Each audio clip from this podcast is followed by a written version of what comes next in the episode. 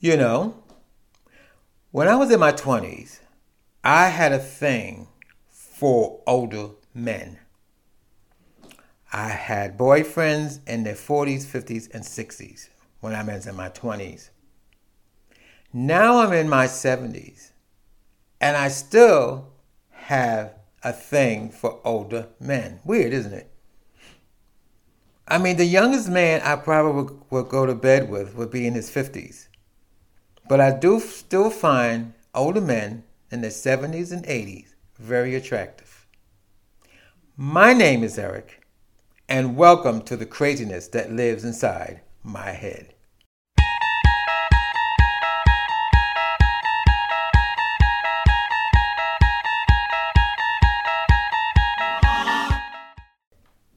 The name of this podcast is I'm calling it I Loathe My Life.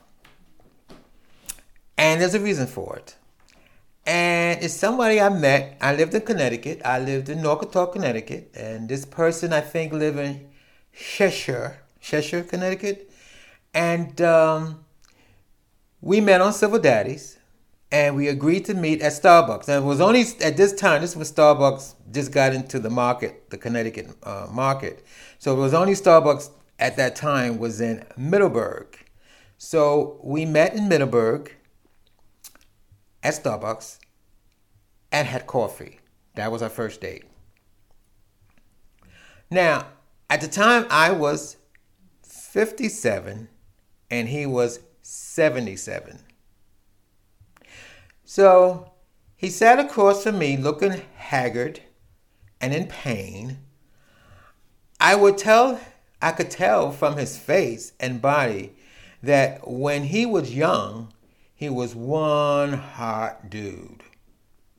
He began his interrogation for our rendezvous by informing me that his wife was in a hospice dying of cancer, and his daughter disowned him and he loathed his life. I was taken aback. I wasn't used to hearing that terminology. Why do you load your life? I asked. You know, why do you load your life? He began his story with a big gulp of dark roast. Oh, I love dark roast. You see, he said as his blue eyes became glazed in memory, I was once madly in love with a boy back in 1966. I never got over him. He made me feel alive and wanting to live life to its fullest. We did things together. We went places together. We made love, and he was the most beautiful thing in the world to me. The problem was, I was married to my high school sweetheart and filled with guilt because I no longer loved her and she never made me feel the way this boy did. She thought of us as close friends and invited him in our home. She had no idea that the basement was our love den. Boy. The boy became angry and standoffish. He wanted me to choose between him and my wife. He threatened to leave me if I didn't. He put me in a hellish situation. I couldn't hear, I couldn't, sorry, I couldn't bear to hurt my wife like that, but he was my soulmate. And I had to be one with him. Damn. Then my wife informed me that she was pregnant so there was no way I was leaving her. He left, and I haven't seen or heard from him since. I was devastated and became vindictive towards my wife and unborn child. I told my wife that I was gay. I told her because I was hoping she would become disgusted and leave me, but it never happened. She loved me so much she thought that we could work it out together. Boy, was she wrong. So the elderly man took a long, deep breath and another big gulp of dark roast, and I noticed his hands were trembling. I was thinking, were his hands trembling from age or from telling me his story? So he continues. I made demands on her. He sighed. The sexual need to be with a man overtook my sensitivity. If she wanted to stay my wife, then she had to allow me to have male lovers. Hmm. So he got up, got his coffee, refilled it. I was beginning to feel sorry for this old geezer until he returned with a fresh cup of dark roast and began the dark side of his story. Mm. After my daughter was born, my wife and I became swingers. Remember back then in the oh you got, if you're young, they had swingers back then. Hmm. I remember that. Ted was that Ted Allers something? It was a movie about swingers. Ted Allers, da, da, da. Anyway, he continued. She hated it. I loved it. My intentions were to be with the husbands. In fact, I only picked the couples where the husbands wanted to be with a man. So I guess he only swung with uh, men who wanted to be with men. I wonder were they gay? Who knows? As our daughter got older, my wife became more assertive. She couldn't do it anymore. She allowed me to have male lovers as long as it did not interfere with our marriage and raising our daughter. She loved me too much to leave me.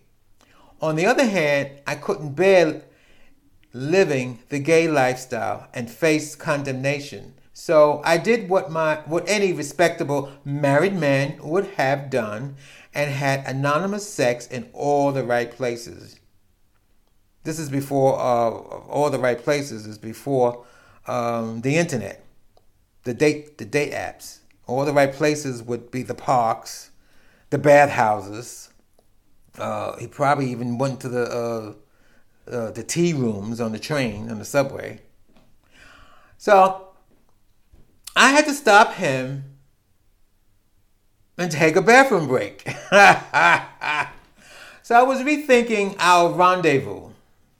I was appalled of his selfishness, cowardness, and apathy towards his wife and child. I did not find any sexual attraction towards him. He's been using his beauty and endowment to fulfill the emptiness of his life. I left that bathroom determined to let him down gently.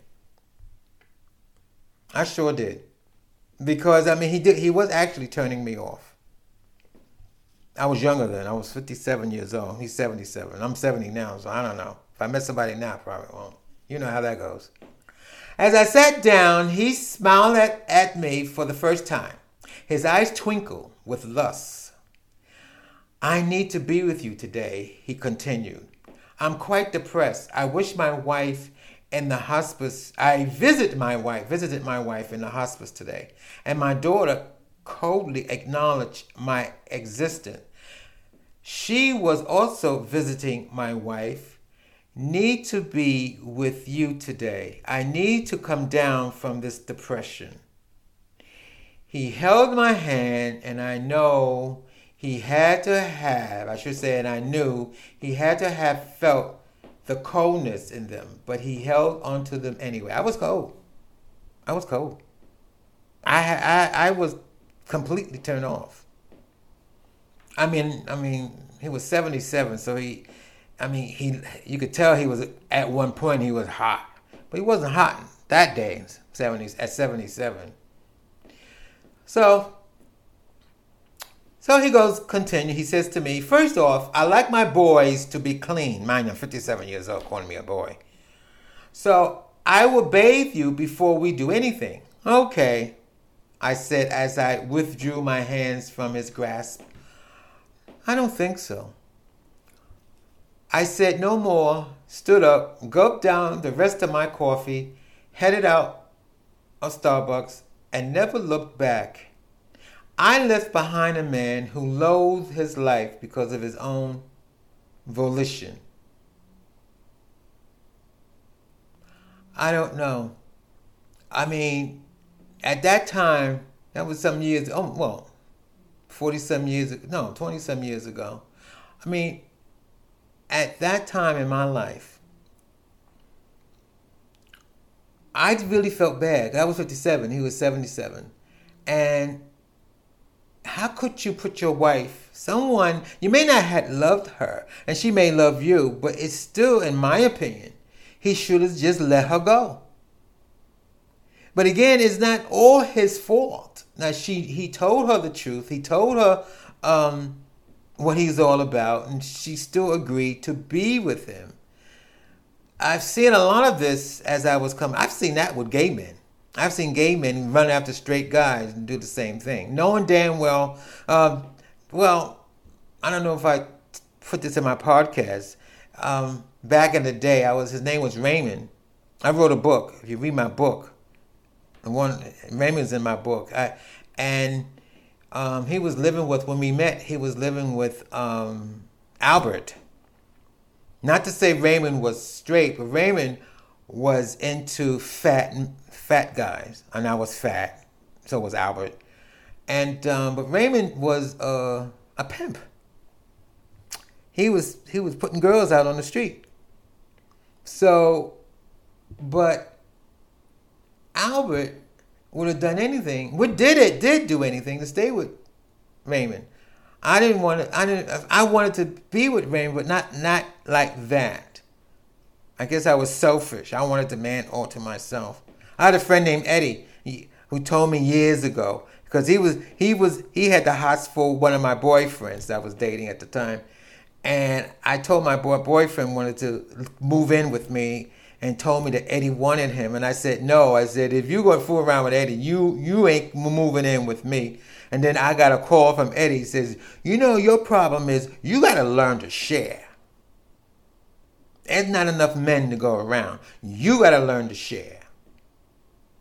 My name is Eric, and you have heard the craziness that lives inside my head.